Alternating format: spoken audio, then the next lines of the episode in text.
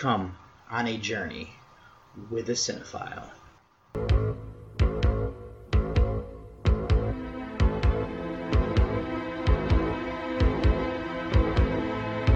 Wake up, sucker. We're thieves and we're bad guys. That's exactly what we are.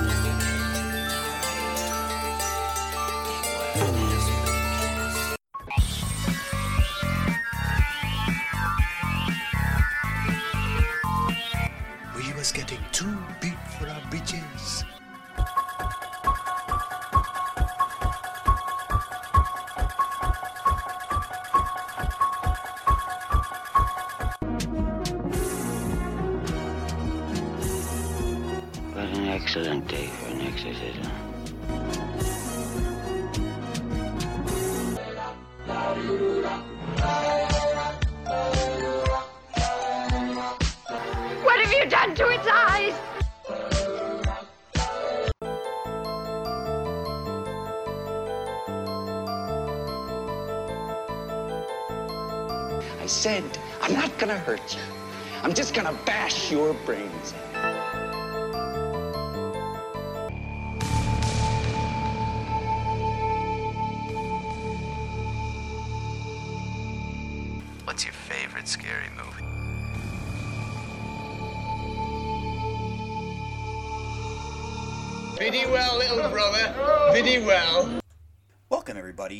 episode number 58 of Journey with a Cinephile, a horror movie podcast. As always, your tour guide here, David Garrett Jr., recording out of Columbus, Ohio. This is going to be my year end slash winter Christmas episode number seven, where I'm going to have featured reviews of Troll Hunter from 2010 as well as the 2020 release of Blood Vessel. That the movie actually is from 2019, but you know it's getting its release this year. And then also in this episode, I'm going to have mini reviews of The Mist, The Ship of Monsters, Don't Listen, Blood Quantum, and the Mortuary Collection. That'll kind of round everything out there as I'm still trying to, you know, get as many 2020 rewatches and as many new ones as I can before, you know, the year ends when I make my year end list. I don't really have a whole lot to kind of get you updated on here. I know with work things are kind of slowing down a little bit, so it's allowing me to get a little bit more watches in, and I'm trying to also use some vacation days, so that also kind of helps with you know being able to watch movies. But what I'm gonna do is before I get you over to those mini reviews, is send you over to a musical break, and I just want to say I hope you enjoy coming on this journey with me.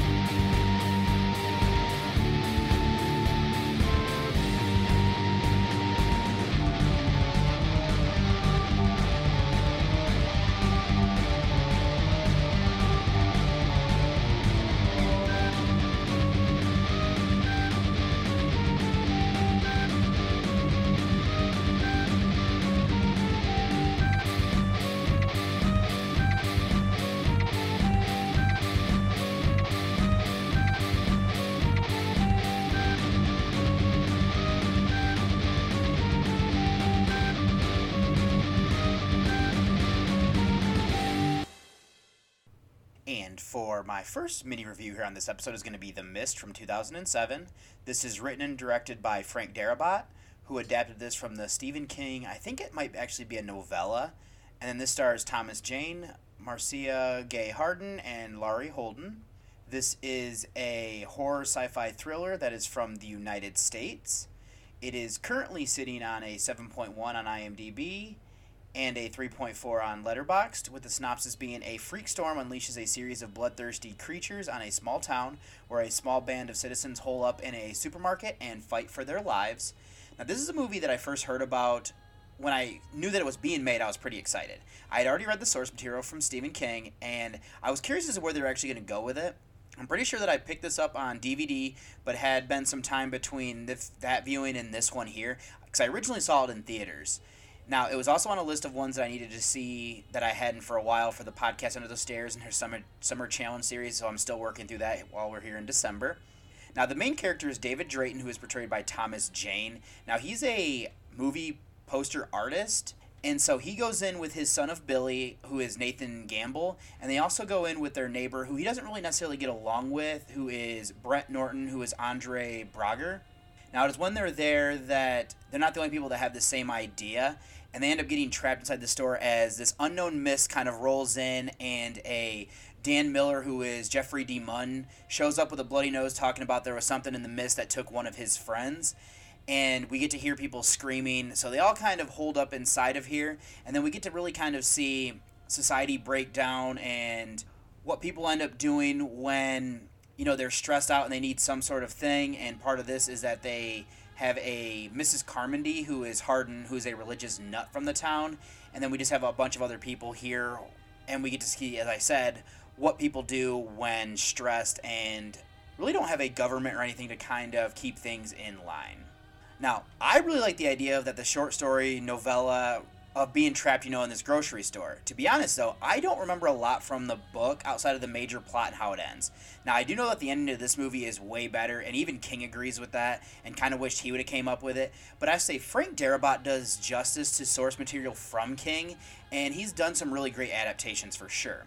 Now, what I really like about this movie is a look at society and what happens as humanity falls apart. Now, in the beginning, we have David telling people that there's something outside of the back doors. Now, we have like Jim, who is portrayed by William Sadler. We have Myron, who is David Jensen. And the store manager don't believe him. Now, they're shocked to learn that they're wrong with what happens to Norm, who is Chris Owen. Everyone thinks that they're right, and this really causes a divide with Brent as well as some other people is he believes that he's having tricks played upon him because him and David don't really get along. Going along with this idea, as I've said, we have Mrs. Carmody. She's a religious zealot. At first, no one really believes or buys into what she's saying. As things happen, she gets more and more followers.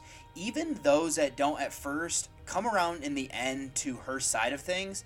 And a lot of this is just interesting thing to play on for me is that when humanity is faced with mortality, we turn to something for answers, which in this case is religion, even though some of the things she's saying isn't necessarily right. She has such a strong personality, and it is hard to not listen to what she is saying. I'm really glad that they got an actress as strong as Harden to play the role as well. She does a great job. Now, something else that really works for me are the subtle things that we get throughout to help piece things together later. We learn about the military base across the lake. We learn about a Project Arrowhead is something else that comes up, but no one really knows what it actually is. Then there's a Private Jessup who is Sam Witwer. As he's him and his him and his military buddies are in the grocery store. There's an MP who is Amin Joseph, as well to help build on these things as well. Now there this leads to some cosmic horror and Lovecraftian elements, which I'm a sucker for, so I'm glad it is here. The ending also makes or breaks it for a lot of people. I personally love how bleak and depressing it is.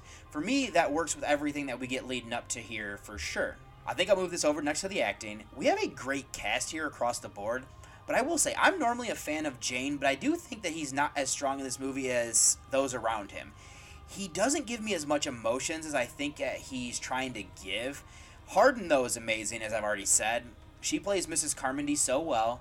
Holden is solid along with Braugher. I really like Jones in his role. That's Toby Jones. I think he's great as this like assistant manager in this movie. I've already said before, I think he's a really underrated actor, and I've never really seen him have a bad performance. Then we have Sadler, DeMunn, Frances Sternhagen, and the rest of the cast just round this out for what was needed. Now, I will take over to what most people really have their issues with, which are the effects. The common information that I see is that this was intended to be black and white originally, but that got shot down, which that would hide a lot of this. I haven't seen it that way as of yet though, but I do have it on, you know, my to-do list at some point before I pass away. I will say that I've seen some more CGI than what we're getting here. I do do I think it's all good? No. I do think that there is some bad CGI for sure. We're just getting a little bit of both in my opinion. I'd also say that this movie is shot very well, so that's a plus in my book on top of that. So I really like the concept that we're getting here with trapping these people inside of a grocery store and mixing in some Lovecraftian, you know, cosmic horror. Seeing what people do when society breaks down is something I'm a big fan of. I believe that the acting is pretty strong here across the board, even though I think Jane is lacking a bit there. The effects aren't as bad as some people make them out to be, but there are, are issues there with it. Aside from that, I think the two hour runtime works and the soundtrack fits for what was needed. I also love the bleak ending that we get here as well. For my rating, I come in here as this being a good movie and would recommend it to horror fans. I'd even recommend it to non horror fans, as well as if you're a Stephen King fan, this is definitely a must see for you. So I came in on this movie with an 8 out of 10. And then up next is my journey through the aughts movie here of The Ship of Monsters from 1960. This goes by the original title of La Nave de los Monstros. This is directed by Rogelio A. Gonzalez, and this comes from a story by Jose Maria Fernandez Usain. And then the, adaptation from that story is Alfredo Valera. And then this stars Elio Gonzalez, Ana Berta Lepe, and Lorena Velasquez.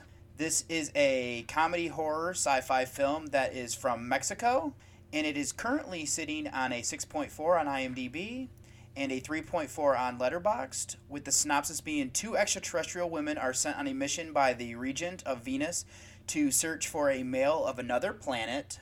Now, this is a movie I'll be honest, I'd never heard of until I was looking through horror movies that were released in the year of 1960. I thought that the two featured reviews on this episode that this would pair up fairly nicely to keep up with, you know, that journey through the odd stuff that I've been doing and I keep bringing up here.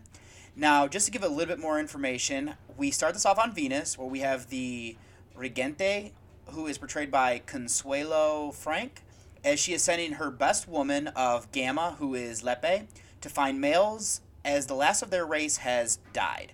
I found this interesting for the fact that there are so many sci fi films of the previous and even of this era where man is working towards wiping themselves out because they're too war minded, and this is what has happened on Venus. There was a nuclear scourge where only women are left. Now, joining Gamma is Beta, who is Velasquez. She is descended of a race of vampires from Uranus, and I'm taking that she is also half Venetian. Now, their mission is to collect men from different planets, bring them back to Venus so they can be used to mate and then help repopulate for future generations. Joining them on their journey is a robot of Tor, who appears that the males created him and put all of their knowledge before they died out. Now, the mission runs into problems when their ship has mechanical issues. On their return back to Venus, they've collected males from different worlds and then different types of aliens as well. Now, their ship issues cause them to land on Earth until the repairs can be made. On Earth, they meet a kind of ranch hand who is Loreno, portrayed by Gonzalez. And then he actually wishes upon the spaceship as it's crashing to Earth, as a, he thinks it's a shooting star.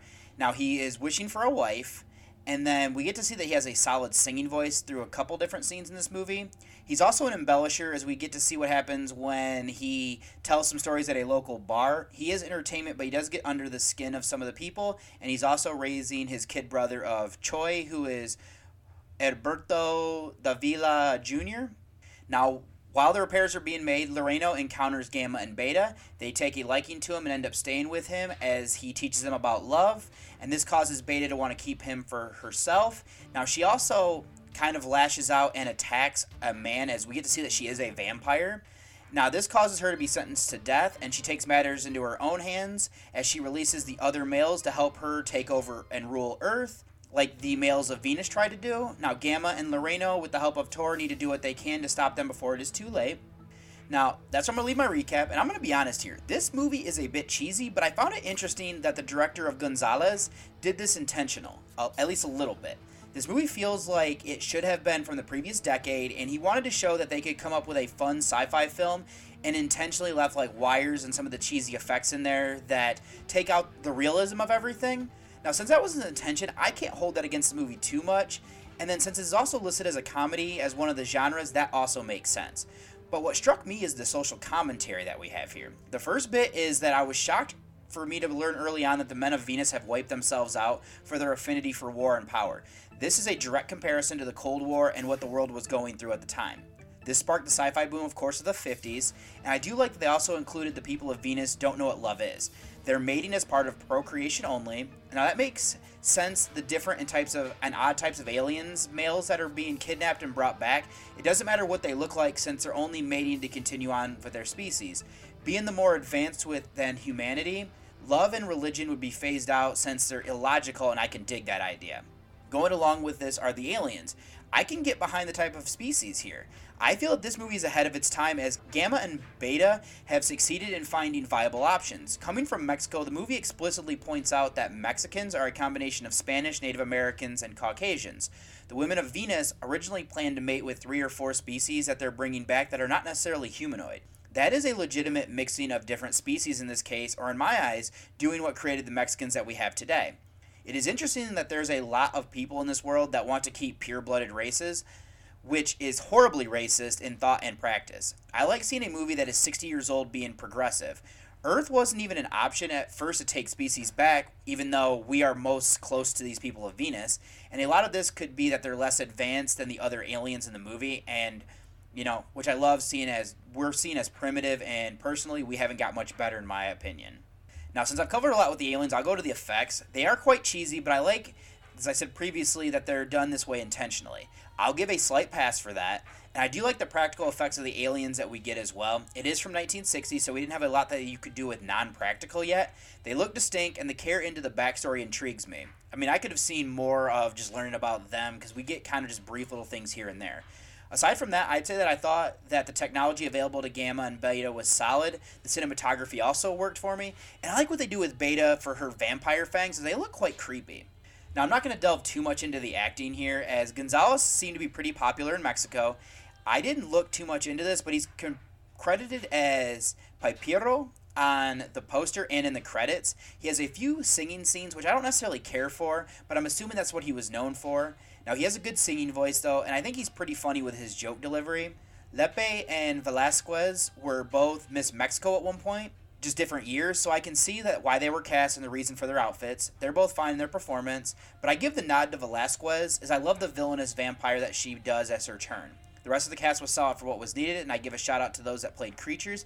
They looked cheesy, but they did bring them to life. So as I said, I've kind of already delved into everything I really wanted to go to here. The movie definitely has its flaws, but I still had a lot of fun with it.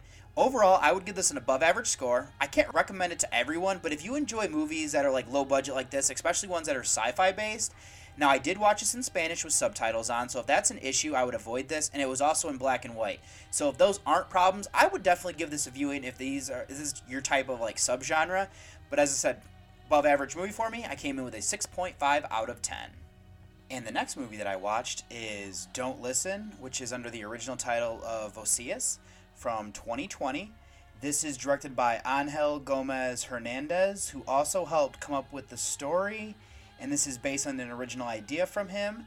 And then also along with this is Santiago Diaz, who actually wrote the screenplay and then helped come up with the story along with Victor Gatto, Juan Morano, and then Victor Gatto also came up with the idea with Hernandez for the original idea. Now, this stars Rodolfo Sancho, Ana Fernandez, Ramon Barea.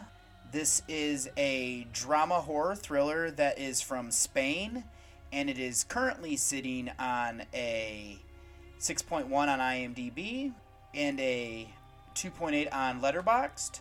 With the synopsis being Daniel and Sarah have a nine year old son of Eric, and they've just moved to a new home, not knowing that the neighbors call it the House of Voices.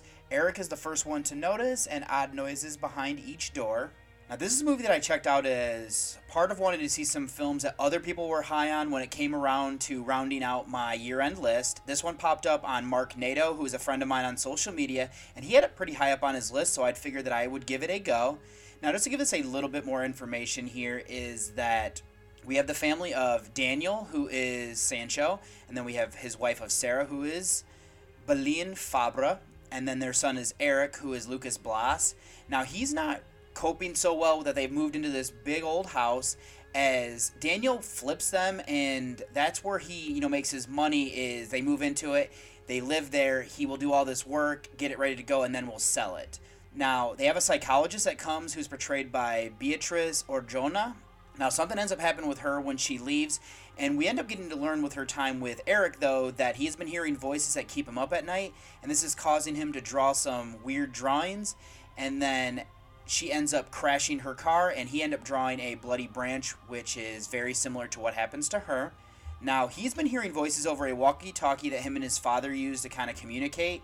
Now, something tragic does happen to Eric, and this causes Daniel and Sarah to kind of reevaluate what they're doing with their lives and if they can stay in this house or not. And this will lead Daniel to reaching out to Herman, who is Barea, who's an expert in EVP phenomena, and he also brings his daughter of Ruth as a tr- who is Fernandez as a who is actually a skeptic. I should point that out here.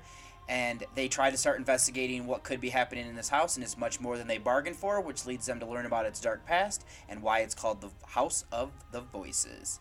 Now, I don't necessarily want to go into spoilers at all for this, but I kind of wanted to get you up to speed here. What I really want to comment on is this movie does really well with some foreshadowing stuff. They start this off showing us a dirty swimming pool, and that comes into play later. Then we have Herman, who we actually see him very early on um, in the movie on television. And I figured we'd come back to him later, so I thought it was pretty strategic that they were pointing these things out early on without making it too obvious and then strategically coming back to them later. But what really strikes me about this movie is how heavy the subject matter that it does. Now, this movie goes to some dark places, but it avoids doing it in an exploitation style. But we have some very depressing things, and it can be a trigger for some people. But it does spur Daniel into what he does and how he deals with things as the movie goes on. And then we also have the idea of suicide, that it's something that's happened and it's tore apart Herman and Ruth. They're still close, but there's a dark secret that no one really speaks about, and they just kind of ignore it. And this movie kind of deals with that. And then the entity is pushing people to suicide for many of them, and it's quite convincing that the lengths that this creature will go to convince them. Now, this movie shocked me at a few times in a good way for sure. And again, I don't want to spoil anything with what the entities are in this house, but it's something that I'm a huge fan of, and it makes a whole lot of sense realizing that this is from Spain, because it this is a country that has its own dark past with how they handled certain things. What is interesting here, though, is that we have someone who wasn't killed unjustly. The entity is somebody who deserved to die, as weird as it is to say, but they were doing some evil deeds, so their execution does make sense. I just think the execution might have went it too far with what they've done. Now, where I think I should go next with a movie called Don't Listen is that the soundtrack. I'll be honest, I don't love the title. It doesn't make a whole lot of sense in the grand scheme of things, but it really just isn't a viable option to prevent what is happening. Now, I'm assuming that the translation would be voices, but that's a bit generic, and I know there's at least two movies that I own that are in the horror genre with the same title. Regardless, I like what they're doing with the static here and how it's telling Eric horrible things, and then it branches out into others. The sound of the static is just something creepy with me nowadays, thanks to a lot of movies that I've seen. There are a few setup jump scares, but they were pretty effective, and one of them got me for sure because I wasn't necessarily expecting it. And I also think that the musical selections work to its advantage for this movie. With this title, if these weren't effective, it would have been a major letdown for me for sure. Now, since I've started talking about the scares, I'll go over to the effects. To be honest, the movie has some really good practical effects. The opening death looked really good, and I like the look of the entities that we get here. They are quite creepy, and they do another scare with a strobe light that was eerie. And on top of that, they use in these infrared cameras to help try to capture something supernatural, and I think there's some creepiness that comes with that. There is a bit of CGI, but it looks fine, as for the most part, it's really just there for enhancement and not the focal. And I can get down with that for sure. And I'd also say the cinematography is well done. I really liked the depth of focus that they play with here. Now, you really need to pay attention to the whole frame, as they like to hide things in the background, which makes me uncomfortable in a good way.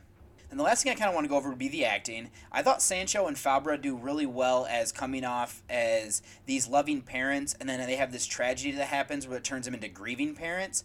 And I think that they, you know, I believed them, and it made me feel for them as well. Blas is fine as their child. I really like Barea for this role. At first, he doesn't necessarily want to help, but then he becomes pulled in by the facts He also has some trauma to deal with as well. I thought Fernandez was good. She's quite attractive, but I like her being the counter to her father and not necessarily believing. And everyone that played the entities did really well in being creepy, and along with the rest of the cast to round this out for what was needed.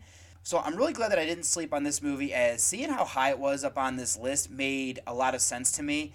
I think this is doing some really good things. There's some good emotions, has some dark subject matter, and dealing with things like that really made me uncomfortable with what they did with the depth of focus, the truth of what is happening here, and what the entity is forcing people to do. I also like the soundtrack and the sound design.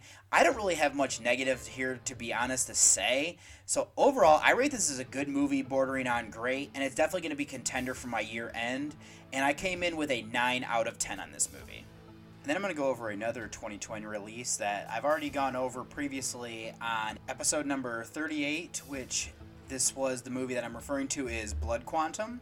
Now, just to kind of get you back up to speed here, is this is from 2019, but it got its 2020 release, and then it's written and directed by Jeff Barnaby. It stars Michael Greyeyes, Elle-Máijá Tailfeathers, and Forrest Goodluck.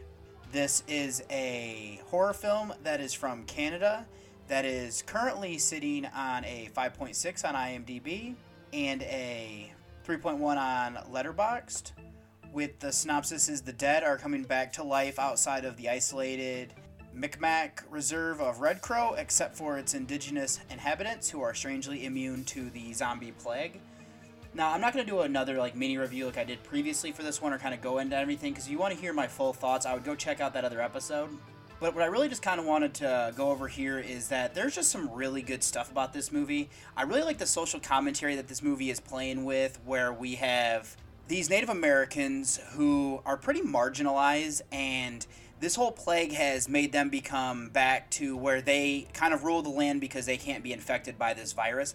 I'm a big zombie fan, especially when it's done right. So I do like that they're playing with this idea here that they are immune because it does make it interesting where I mean they get bit quite a bit and I mean there's even a part where somebody is offering themselves up as like a human shield while they kind of try to stop everything this is definitely one of those movies where they think they kind of have a, a plan in place, but the people aren't really kind of working together like they should be, so it does kind of fall apart on them, which I mean, you come to expect. Is really delving into some of the social commentary here with the Native Americans and having their issues with alcoholism and, you know, drug use and everything like that. I really like that these are fast moving zombies, but that's only until they start to rot away, which then makes them into slow ones. Thought that was kind of a cool thing to play there.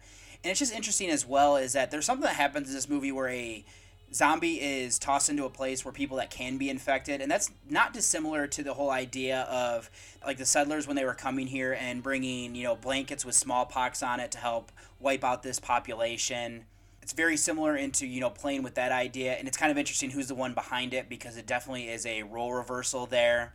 But i also just kind of like is that they have this settlement set up, and you would think that the way they've got everything planned, that everything is going to work like that.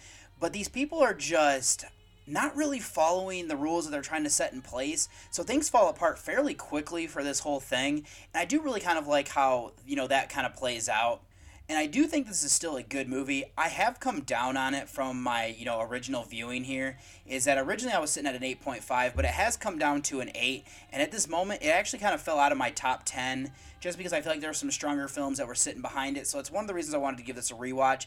I am kind of bummed that it did fall out, but this year is a little bit stronger than I realized, so I'm not overly surprised there. And the last movie that I watched for this week is The Mortuary Collection from 2019. This is written and directed by Ryan Spindell. It stars Clancy Brown, Caitlin Custer, and Mike C. Nelson. This is a fantasy horror film from the United States that is currently sitting on a 6.5 on IMDb and a 3.4 on Letterboxd, with the synopsis being an eccentric mortician recounts several macabre and phasmagorical tales that he's encountered in his distinguished career. Now, for this movie, I heard about it around Halloween, and it was one that I was intrigued to check out. I knew this was an anthology, which, when done right, I'm usually a big fan of. And I also got the chance to hear an interview of the writer and director of Spindell on a podcast, and hearing how passionate he was about the project, it really made me wanted to see it. And then on top of that, most everybody that I've heard talk about this movie was pretty high on it, so that boded well for me. Now, we are in a mortuary that is located in the town of Ravens End. It's actually in the woods just on the outskirts of it, and we get to kind of get introduced by a paperboy by the name of Bill, who is Tristan Byon. Now, he gets spooked by the guy who runs the place of Montgomery Dark, who is Clancy Brown. Now, Bill drops his camera, and Montgomery ends up keeping it when the kid leaves. He presides over a funeral for a child, and then afterwards, he ends up encountering this young lady of Sam, who is Custer, at the showing room. Now, he's asking her if she's there to show her respects, but she is telling him that he's there that she's there to answer the ad for a job that is on the sign outside. Now he takes her into the office to kind of you know do the necessary paperwork and everything like that and she inquires about all the books and this is where Montgomery tells her that they contain all the stories of how and why people end up coming through these doors.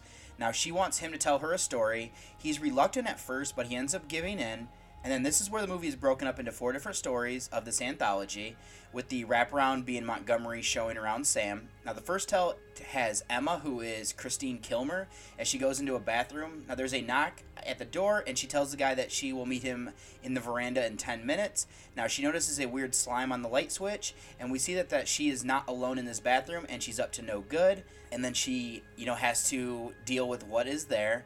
Then the next one is a story at a fraternity where we have Jake, who is Jacob Elordi. Now he has quite a success with the ladies, and then things all change though when he meets a mysterious yet beautiful Sandra, who is Ema Horvath. Now they hook up, and she wants him to wear a condom. When he doesn't, he gets a horrible surprise as the tables are turned. Then we have a newlywed couple of Carol, who is Sarah Hay, and then Wendell, who is Barak Hardley things went south pretty fast for their uh, their new marriage. Now Carol is in a comatose state, and Wendell is struggling not only to take care of her but also to pay the bills for her treatments. That is until a Dr. Harold Kluber, who is Nelson, offers an alternative. And for the final story, we have Sam taking the reins. As it turns out, she did know the little boy whose funeral just happened. She tells the tale of what happened the night he passed away and the riot that was on the newspaper headline at the local mental hospital. Now, things aren't necessarily as they seem, as Montgomery is impressed with her storytelling abilities. Now, what I will say is that this anthology feels a lot like Tales from the Hood in that we're in a mortuary. The tales are mostly being told by our mortician, and then the final tale involves our character, much like that one did. That's not really a bad thing, as I'm a fan of Tales from the Hood. So taking a page out of that book is doing something right for me. And then we also have like these tales of people that have come through this mortuary for their final resting place. This one is also in the veins of Creepshow as well, in that all of the shorts are written and directed by the same person, so it's all one singular vision. Now, I know Creepshow obviously was written by Stephen King and then directed by George A. Romero, but here Spindell wrote and directed everything, and these stories all have that vibe of like the old EC comics as their cautionary tales. The movie is smart, though, in that Sam calls out Montgomery for a couple of the stories. The first story is quite short compared to the others, and Sam states that she wants more. It is fine, but nothing special.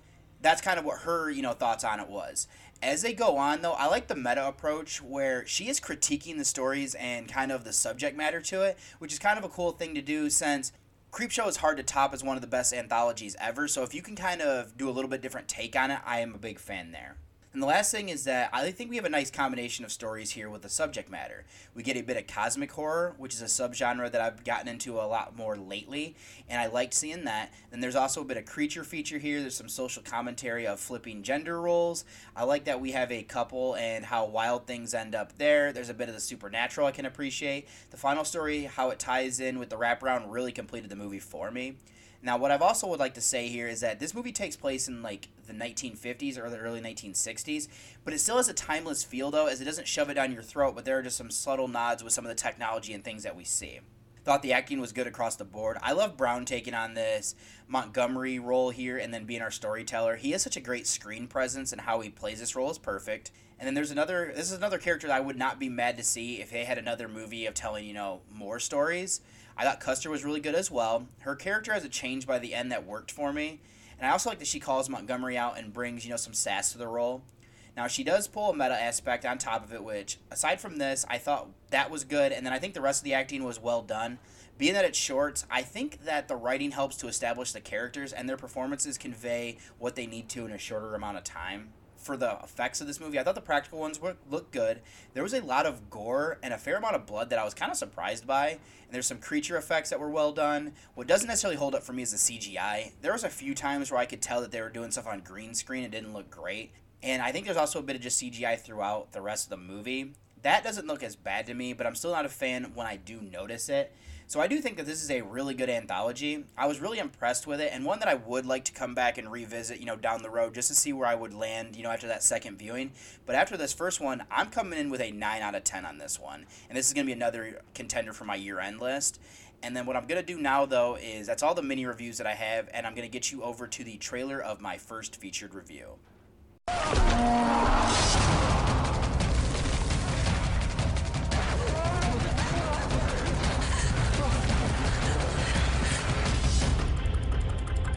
Skal vi da opp til en eh, gård her oppe, hvor eh, det har vært eh, noe på lokalnyhetene om hendelser. Folk vil jo alltid prøve å finne naturlige forklaringer på sånne ting. Men hvis man oppsøker åstedet og leter etter spor, er det ikke vanskelig å finne ut om det er troll som har vært på ferde. Hvorfor skal ikke folk få vite hva som foregår her? Skru av det kameraet. Nå. No. tror du Michael Moore ga seg etter første forsøk? Tror du det? Har? Det er ingen her som tror på Gud eller Jesus. Nei, det er ingen av oss som Og det gir dere kristenmannsblod. Det tar sikkert litt tid da, før han kommer med det trollet. Kanskje han filmer oss. Det sitter sikkert og ler av oss et sted. Hovedgrupper er Berg, Troll og Skogsråd. Se her, Thomas. Raglefant, Tusseland, Limtusse.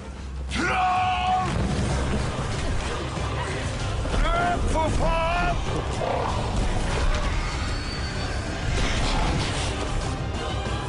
Kom dere vekk! Du, jeg skal faen ikke inn der, altså.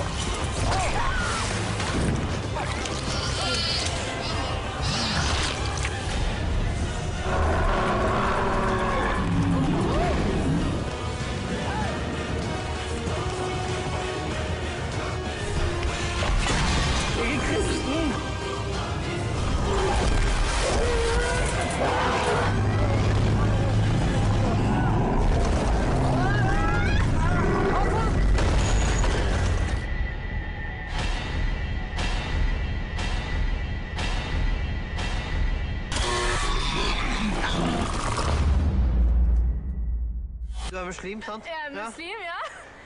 Ja, muslim. Det er greit. Det veit jeg ikke. And for my first featured review on this episode is going to be Troll Hunter from 2010. This goes by the original title of Troll Jurgenen.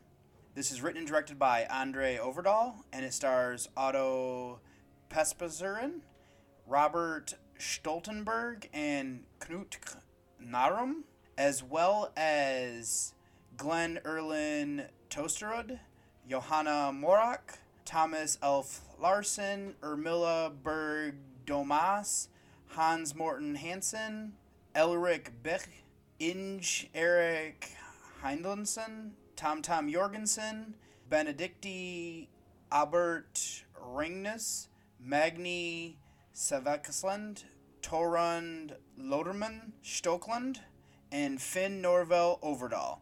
Now, if I butchered any of those names, I do apologize. those were some fun ones to do, and I've, you know, there's some letters I don't recognize, you know, from the English language.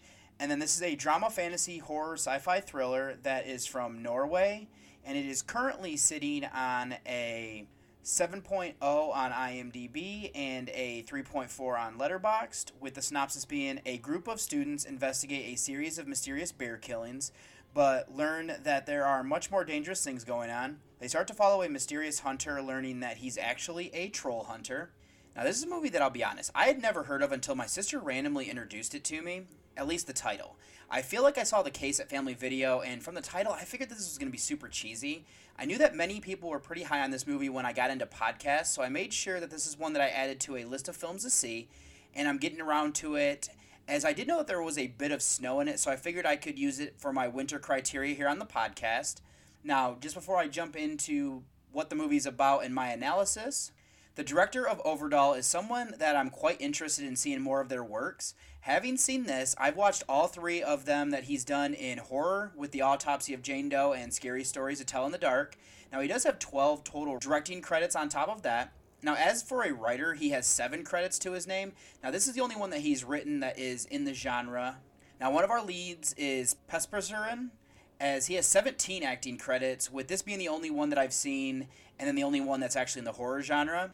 And then much less experience is for Tasterund, who has three credits in acting. Much like his co star, I've seen him in this, and then this is the only one in genre as well.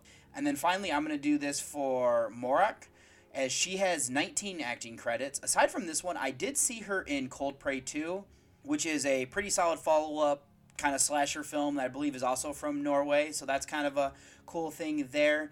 And I know I originally said who starred in this. Those weren't the last two names that I provided, but they're the ones that are in this movie way more than the ones that IMDb was giving to us. Now, we start this movie off with some text that this footage we're about to see was received in an anonymous package on 10 13 2007.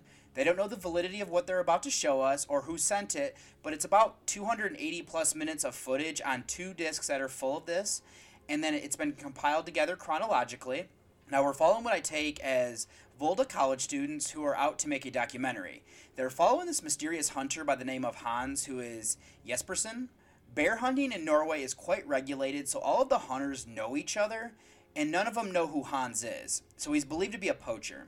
The crew is made up of Thomas, who is Tasterund, and then he's the one that's doing most of the on camera interviewing. Now, Johanna, who is Morik, does the sound while Callie, who is Larsen, is holding the camera. They track down Hans and ask him some questions where he ignores them and then asks them to go away. They continue to follow him, and this annoys Hans, who tells them to stop. Things all take a turn when they follow him into a restricted area. Now, there's a gate with a sign on that says no trespassing and it's a blasting zone. They go in despite what it says, and they get a glimpse of what Hans is really hunting, which is trolls. They don't necessarily believe what they see, but Hans allows them to follow as long as they do everything that he says, and he's also quite adamant that none of them can be Christians either. The deeper that they go into this, the more that, that it annoys the government officials who are secretly part of the TSS, which is the Troll Security Service. They don't want the knowledge of this being filmed. Now, Hans is concerned about why the trolls are leaving their area, and this brings him to one of the oldest and biggest trolls of them all. And when I say all this, I don't mean, you know, internet trolls, I mean legitimate trolls, if you didn't catch my drift on that. Now, that's where I'm going to leave my recap of this movie, and then to delve a little bit more into this, we have a found footage movie, if you didn't know. I knew that coming in, but the opening text of this movie really reiterates that. And I will say, I wasn't sure if this was going to be getting snow or not, and it's a little bit of cheat on my end for the winter idea, as this really is like the last 15 minutes or so of the movie. But what I will say is, we do get to see some amazingly beautiful landscapes from Norway that there was sometimes where I was just kind of getting lost in what they were showing us in the background, and I have to give them a lot of props for that because it was kind of cool to see all that. Now, to really get into this, though, I love the idea that Øvredal is doing here. We all grow up knowing fairy tales and whatnot, talking about trolls. This movie gives us a very serious look at them as a creature. Hans doesn't have much in the sense of humor department, so when Thomas, Johanna, and Kali make a joke, he responds very sternly and takes them seriously. The jokes from them really end, though, once they see the truth. I also love that the care that, that was putting in to make these trolls look as real as possible. Hans relays information about them being like animals, and then there's this aspect taken from stories that are incorporated in as well, which really works for me as well. Like there's one that's being underneath a a bridge, which is what we all kind of know there, and just some of the looks about them, um, that the sunlight can kill them, just stuff like that that I think is a kind of a cool touch to play with. The bit with the veterinarian to help explains even more of what kills them. And I liked what they were going with there and explaining as to why the sunlight does kill them, as it appears it's like a vitamin D deficiency, which I thought was kind of a cool thing. There's also this cover up aspect to the story. The social commentary here is that the government knows about this, but it isn't sharing it with the public. We see the angle with the bear and how that's a part of it. And I like how to see how deep this goes as well. Now, I've talked with friends where we all think that to different extents that there's probably things that the government knows about that they don't necessarily share with the general public to avoid panic. Do I believe that there's mythical creatures running around everywhere out there? More than likely there isn't. But I do believe that if there was, I could see a secret group that is handling this. It just has a sense of realism that cover stories would be made up where a logical explanation might fall a bit short. It really does make me wonder when a tornado or a natural event that is a little bit too convenient without real proof could actually be, you know, causing some of these things and there could actually be more to the story. Now, since I've been bringing it up a lot, I will go to the effects and cinematography here next. The trolls are CGI. It would be a bit difficult to have them done any other way, especially with how large they are. Now, for the most part, though, I'm on board. Being that this is a found footage film, the camera is shaky at times, so it makes it harder to pick apart, and that works to its advantage. They also do a really good job here of bringing what we would think trolls would look like as well. I can be forgiving of them being a bit over the top and even almost a little bit cartoonish for that reason. Now, as for the cinematography, this feels a lot like a Norwegian version of Cloverfield, which I also enjoyed. This works better being that we're following a legit documentary crew, so I can understand why they're trying to record all of this for logical reasons. Now, really, the last thing I want to go into here would be the acting. I really like Jespersen and how he plays this role of Hans. He is a no nonsense hunter that doesn't have much in the way of humor. What he is really good at and what he does is just getting a bit old for him. This is wearing on him, and I can buy that this change of heart to allow this crew to film what he's doing. Tosterund is solid as this mostly on camera person of their group. I like what happens to him as it goes on since he gets attacked that first night by a troll. And I knew something was up, but I kind of think it's cool the symptoms he's displaying and the explanation of everything with these trolls and how they kind of work together. Morak Larsen and Ermila Berg Domas, who also joins later as Malika, are all solid as well. I also really like that Hansen as Finn Hogan he really fits this government role that he plays, and then the rest of the cast really just feels like normal people, which I would say I want for my found footage film, so I will give credit to that as well. And then just before I kind of get into my final thoughts here, I have some trivia. The film contains several references to old Scandinavian folklore, like I said. For example, the goats on the bridge and the troll under are reference to the three Billy Goats Gruff. At one point, Callie mentions an eating competition. This is a reference to the story of Askeladden, the movie contains several characters played by Norwegian comedians, which makes sense. As it's kind of funny is I guess Jespersen, Knut, who is the power plant supervisor, Stoltenberg, who is the Polish bear supplier, and Hansen is Finn, are all high profile comedians, which I had no idea. And that's probably why they're so good in this movie, is that they're all about timing in general. The look of the trolls are influenced by painters like Theodor Kittelsen, who did the Forest Troll, Christian Troll, and the Troll at the Carl Johan Street, and John Bauer, who did Roots Trolls, and Look at Them, Mother Troll Said.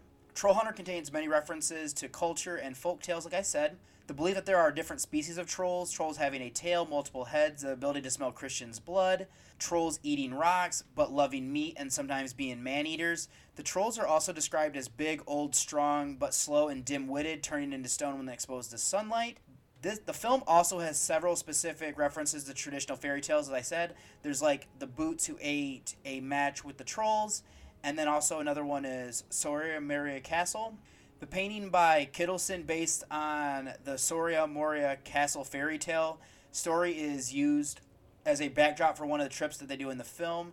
Thomas stands in the same pose and asks his friend, Do I look like that famous painting? Which I think is a kind of cool thing that they're playing with there. Summit Entertainment bought the rights to produce American Remake before this film's initial release, which is kind of crazy. Now, there's a scene here where a mountain in the back looks a lot like a troll's face go, looking upward, and then the HDDs used by the students are the LaCie rugged portable drives as well.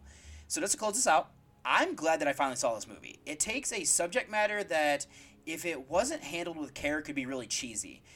I like that they take this realistic and scientific approach, which also works for me, and I loved incorporating the Scandinavian folklore as well. The acting really feels real enough, and the effects aren't great, but I think that what they do with working them in is what was needed. Being that this is found footage, that really helps as well. I don't really recall a soundtrack, but that is mostly just the ambient noise, which helps the realism. The roars of these creatures are great and the creepy as well. For my rating here, I would say this is a good movie and one that I would recommend to found footage fans for sure. There's a bit of shaky cam, so if that's an issue, I would avoid this. The other thing is that this is Norwegian, so I had to watch this with subtitles, so if that bothers you, I would have skipped this as well. But I came in with an 8 out of 10 on this movie. I'm not going to do a spoiler section or anything like that. So what I am going to do though is get you over to the trailer of my second featured review. Was that? Nazis. I don't care if it's Hitler's personal pleasure cruiser. This is the only ship that we've came across in the last. Keep your voice down. He's right, Captain. The Russians are done. We got to get off this raft. Simple as that, Captain. You know what I think is strange? Come on, Cap. Hey, why we just throwing overboard? Oh, enough! Always this fighting and shouting. No one comes to see. Hmm?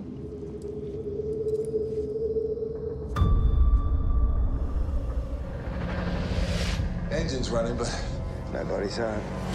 Bet this tub's still crawling with krauts.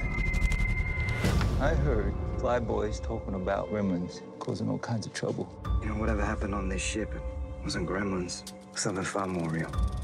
They brought these caskets on board. One of these things got out. Bigelow! Get fucked. Shapeshifters. They move by night. Hunting. Been killing monsters for years. A few more won't hurt.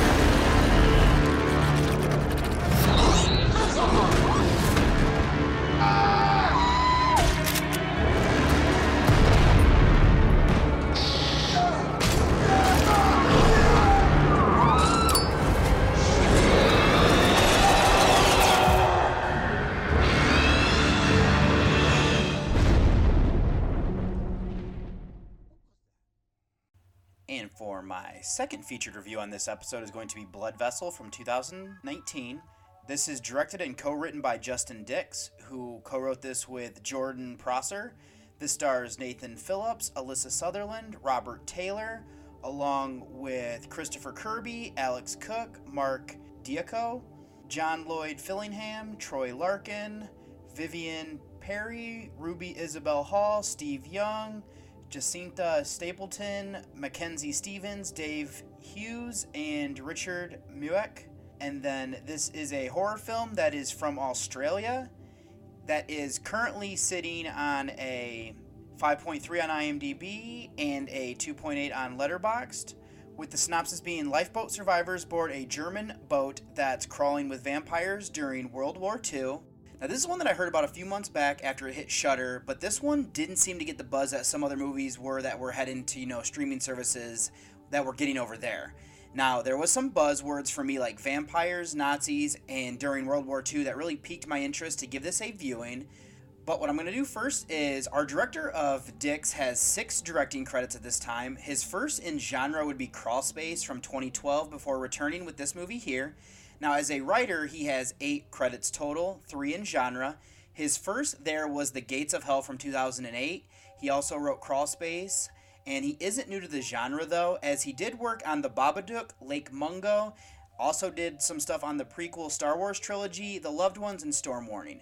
I'm assuming most of this is producing, as they're all from Australia, or at least had, you know, partly co production there with like the Star Wars movies. So it does look like that he's worked in the film industry. Now, his co-writer of Prosser has five writing credits. This is his first feature. Before he this, he had did three shorts that were in the genre. And then we have Nathan Phillips as an actor has 39 credits.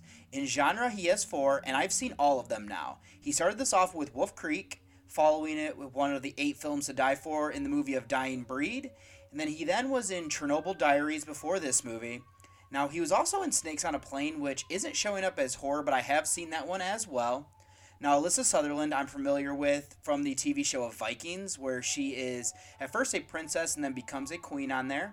Now, she has 17 acting credits. Her first in genre was a movie called Don't Look Up from 2009. I haven't heard of that one, so I'm not really sure much about that. Now, she was in the Mist TV series before being in this movie.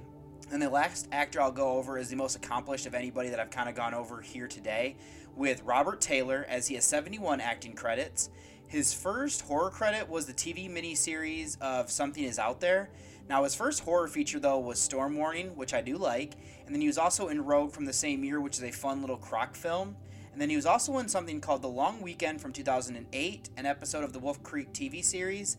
He was in The Meg, which I had fun with, and now this movie, as it seems like him and Phillips seem to be actors from Australia, which kind of makes sense that they'd be working here with this, as Dix seems to be, you know, somebody who is based there and does a lot of work from there as well.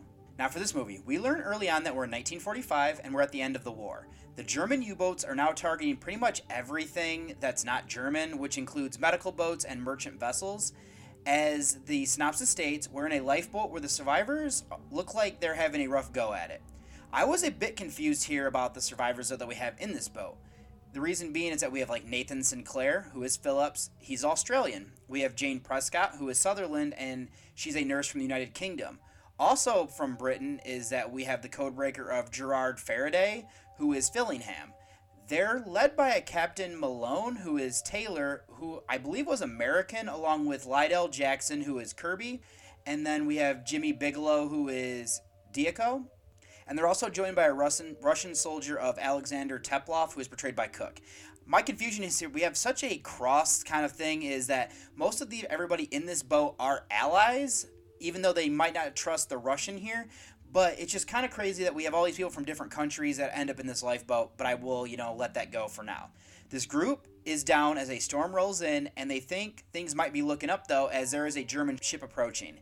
It appears no one is on board as they near, and no one calls out or tries to attack them. One of them sees a girl in white, but then when he looks back, that person is gone. Now they have to make a daring attempt to get onto the ship, which results in Captain Malone not making it. Now it is indeed a ghost ship. They go about exploring to see what they're working with. Now, in the bridge, they find a dead body. It is dark and has funky looking veins, and the neck is bent weird. The wheel is also chained for a set course. Bigelow, Jackson, and Teplov go to the engine room to see what's going on down there, and it's running hot and could explode at any moment. Jackson to shut everything down here, where Bigelow disagrees. What we kind of get here, I thought was kind of cool, is that we have some animosity between them that is finally coming to a head. Now, it is shut down to prevent destruction of the ship and then, you know, also preventing their death. Now, they also realize that they aren't alone on this ship. They discover a young girl of Maya, who is portrayed by Hall. There is something off about her, though. Bigelow also finds Nazi gold, where Sinclair finds an odd box what looks like vials of liquid, a cross, and a dagger. The Nazis on board are mostly dead, and much of it looks like suicide. They were after something dark and scarier than humanity can imagine. The problem, though, is that whatever they found is still alive, or to be more specific, is undead. Now, I feel that would get you up to speed with the story that this movie is giving to us. As I was alluding to in my opening paragraph, is that I love movies that are set with Nazis as the backdrop a lot of that is I've learned throughout the years that they really were into the occult and trying to find a way to ensure that the Third Reich would last for a thousand years and those in power to live that long as well if possible. What is interesting here is that they found a vampire and want to bring it back to Germany. This could be a way of turning the tide. It also kind of feels a little bit like the video game of BloodRayne, which I mean, for that one, you know, in the original game, you're actually, you know, Rayne as you're killing a bunch of, you know, Nazis and everything like that. Where this movie, you know, we just have vampires with the Nazis. Now, taking this, we're set on a boat. This is interesting is that the ship that we get on gives a bit more protection than the lifeboats that they were on. Now we see that there's something much more dangerous on this one as well. But the lifeboats on this German ship have been sabotaged, so at this stage they're trapped. And that gives a little bit of a contained feel that I really enjoy. Now, they're also on a German ship where everyone is a member of the Allies, so they have to be careful when calling for help. We also have a timeless feel while also feeling like it's World War II. They're subtle with the clothing, technology, and weaponry, so I will work in its favor, and I do feel like this movie might be able to hold up to this, you know, test of time and everything like that because they're not ramming down our throat that, you know, this is in the past. Where I want to go next would be the creatures themselves. I can see why we have Teplov in this movie, so he can recognize that Maya is speaking Romanian, which I didn't realize was a combination of like Russian, Italian, and some other languages from the area as well. He also gives us a bit of backstory as vampires. He refers to them as Stragoli, which means undead. When we finally see the patriarch of these vampires, who is portrayed by Larkin, he looks a lot like Count Orlok from Nosferatu, just amping up the bat like features. I thought this was fine. There's a good touch here with the glowing red eyes, and they're able to kind of hypnotize and control people, which is, you know, something we definitely get with vampires in general. Teplov also states that they can control animals and insects as an army, and as I said, we can also see that they can control people as things go on. Going along with this look, I'll shift this over to the effects. I think that they're all practical, which is good. The look of the vampires to the veins as someone is infected, like this is a va- virus, is something I really liked. Now, there's a bit of CGI that goes along with this as well, but to be honest, I really didn't have any issues with any of that there. There is some issues that I have with some green screen that was done in this movie that really just doesn't hold up for me, and there is some bad CGI, just not as much. I think there's some fire that I wasn't really the biggest fan of. Thankfully, this isn't a major issue because they don't really go to that well too much. So it does take me out slightly, but not as much as I have issues with other films. Aside from that, I would say the cinematography was good and I had no issues there. Then the last thing I'll go into would be the acting, which I thought was good in general. Phillips and Cook were, to me, interesting. The former is an Aussie, while the latter is supposed to be Russian. Not that where they're really from affects their character, but I think that they work well off of each other. Both of them try to keep their head down and do the right thing. They're strong as our leads, in my opinion. Sutherland is solid as this nurse. What works for her, though, is that we learn that there's some darkness in her past as she lost her daughter, and so she kind of buried herself in the war, so if it comes to an end, it kind of will have make her have to deal with her issues. And I think that really works with where her character ends up. Aside from that, I thought the rest of the cast was distinct, and I can appreciate that. If I have any issues here, it's that the survivors with the writing and how they ended up on the lifeboat together, it I just needed a little little bit more. Is it really imperative to the story in general? No, but just because I'm just kind of confused as to how all this kind of came together. So this is more of a me problem. I don't think most people will have this issue. The vampires were all good as well, so I will give that, and they helped to round this out for what was needed. As you know, in a movie like this, you need to have good creatures, and I think that they're distinct enough as villains. Now, before I close everything out here, I do have a little bit of trivia that I wanted to share, and literally just one piece is that scenes were filmed on the HMAS Castlemaine, a fully restored World War II Bathurst class corvette which currently is docked at the Gem Pier uh, in Williamstown.